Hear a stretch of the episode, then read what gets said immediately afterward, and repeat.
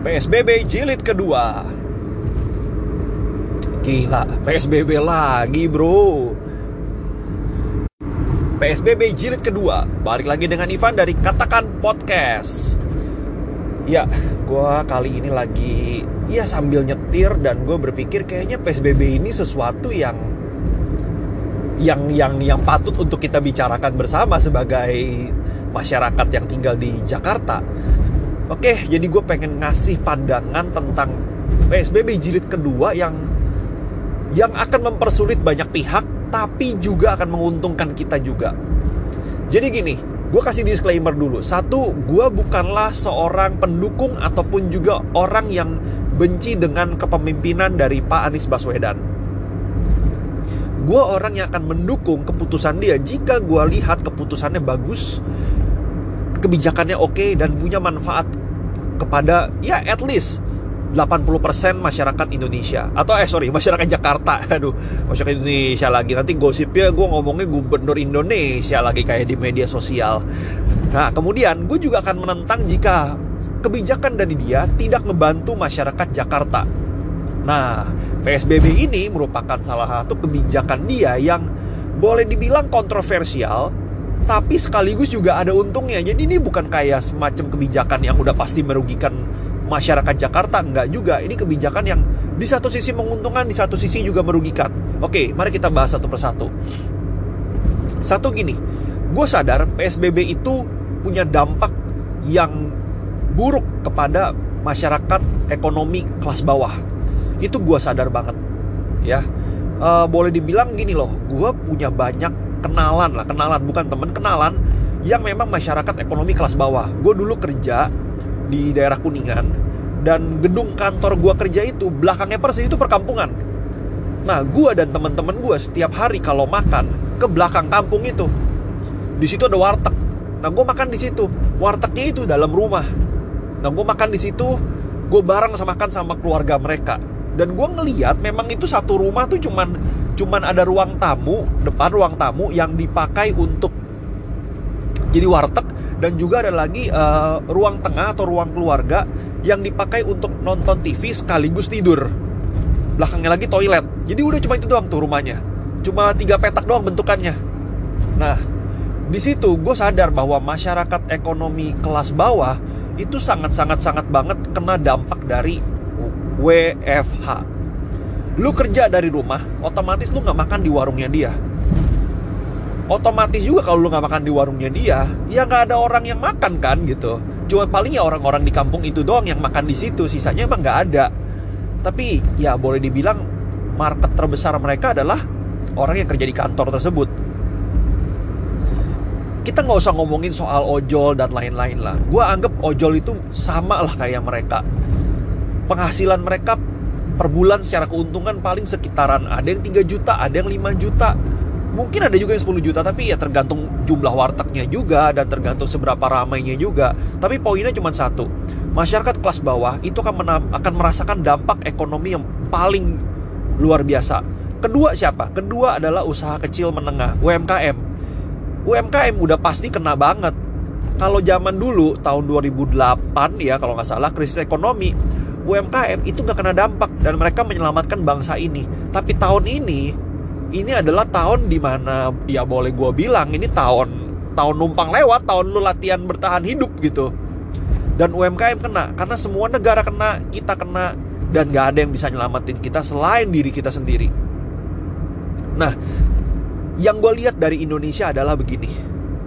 Kita pasrah terhadap corona ketika Pak Jokowi bilang udahlah kita bersahabat dengan corona artinya apa kita hanya menunggu ke, sampai vaksin muncul. Sekarang lu tinggal berharap aja kalau Januari vaksin itu benar-benar ada, lu berharap dia langsung benar-benar berhasil. Udah selesai. Jangan ada kata ini vaksin gagal. Kalau sampai vaksin ini gagal, percaya sama gua, kita akan ada lagi PSBB jilid 3 4 5. Pasti ada.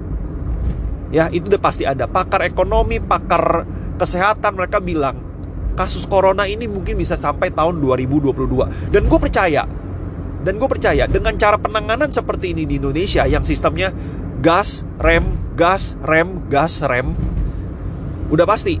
Karena gini, Indonesia bukanlah negara yang kaya. Kalau lu berpikir bahwa tapi tapi Pak, politikus-politikus bilang Indonesia tuh kaya gitu. Percaya sama gua itu cuma jargon untuk mengambil hati masyarakat Indonesia yang supaya ngebangga-banggain Indonesia doang aja. Kenapa gue bilang Indonesia tuh gak kaya? Satu, kalau Indonesia kaya, udah pasti lu total lockdown. Oke, okay? Indonesia kaya, lu udah pasti kota-kota lu itu yang kena corona yang banyak kayak Jakarta, Surabaya dan lain-lain itu pasti total lockdown. Satu uh, sehari tiga kali lu bakal dikasih nasi kotak sama pemerintah. Udah pasti, ya. Tapi kan kenyataannya nggak ada yang kayak gitu.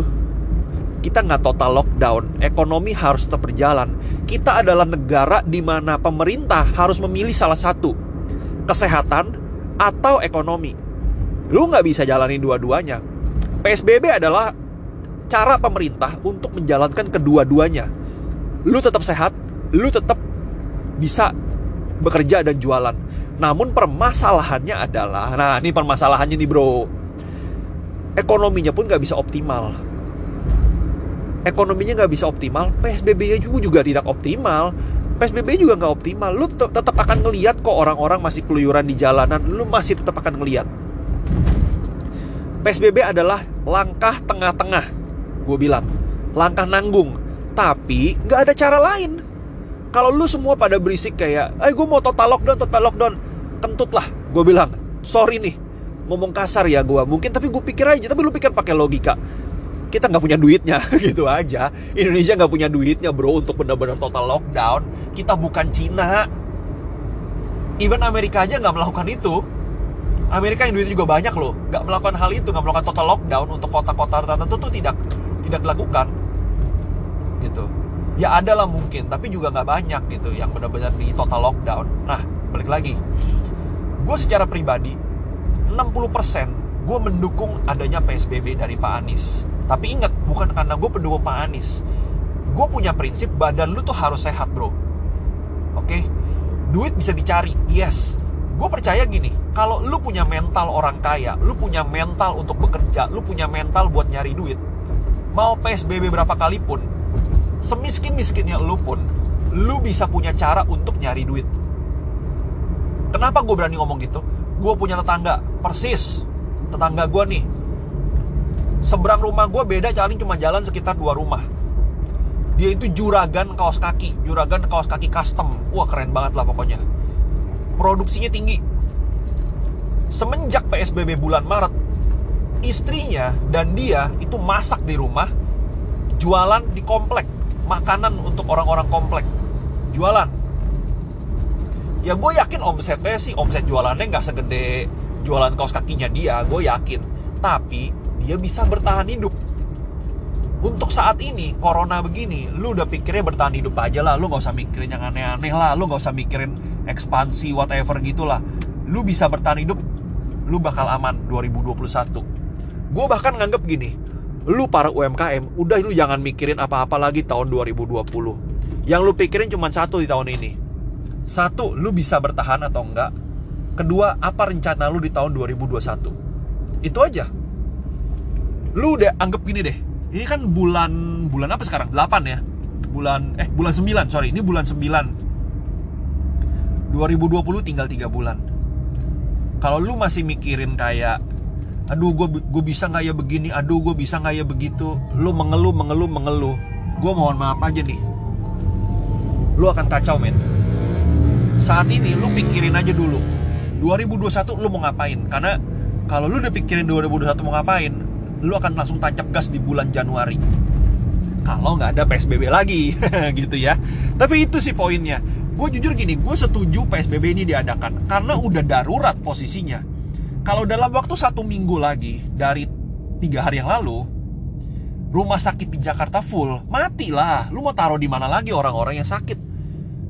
Gue punya temen eh sorry emak gue punya temen dia udah dua bulan dan udah tiga bulan ada di Wisma Atlet. Eh sorry, yang satu di Wisma Atlet, yang satu di rumah sakit.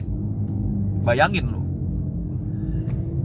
Sekarang gini, kalau lu katakanlah lu sakit corona, lu dirawat satu bulan. Selama satu bulan itu ada lagi orang-orang yang masuk, tapi lu belum keluar. kan otomatis penuh dong tuh rumah sakit nggak mungkin jadi nggak penuh kan nah itu jadi yang terjadi gitu gue tahu dampaknya pada bisnis kayak gimana. Gue gue sendiri merasakan kok. Gue bahkan ya gue jujur nih agensi gue itu dapetin klien. Yang untungnya klien gue itu tidak tidak terkena imbas corona secara penuh. Ya kena imbasnya tapi nggak full lah gitu. Karena kan orang nahan duit sekarang. Ya kan? Orang tuh sekarang nahan duit men.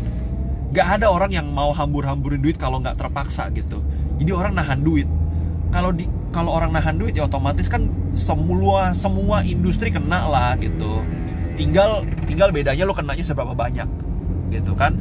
Nah klien gue juga nahan duit untuk untuk marketing mereka gitu.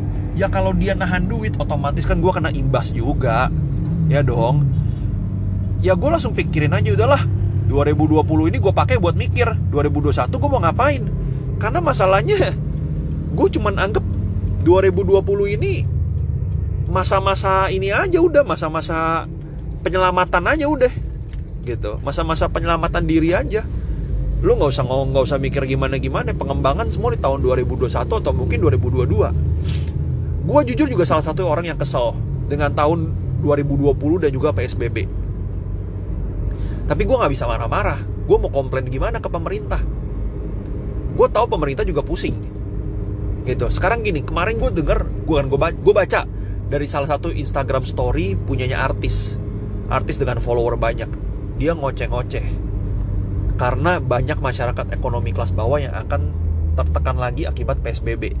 Tapi gini deh, kita kesampingkan dulu urusan politik. Kalau lu nggak suka Anies, gue nggak peduli. Lu suka Anies pun gue nggak peduli kita kesampingkan permasalahan lu suka atau enggak dengan Pak Anies.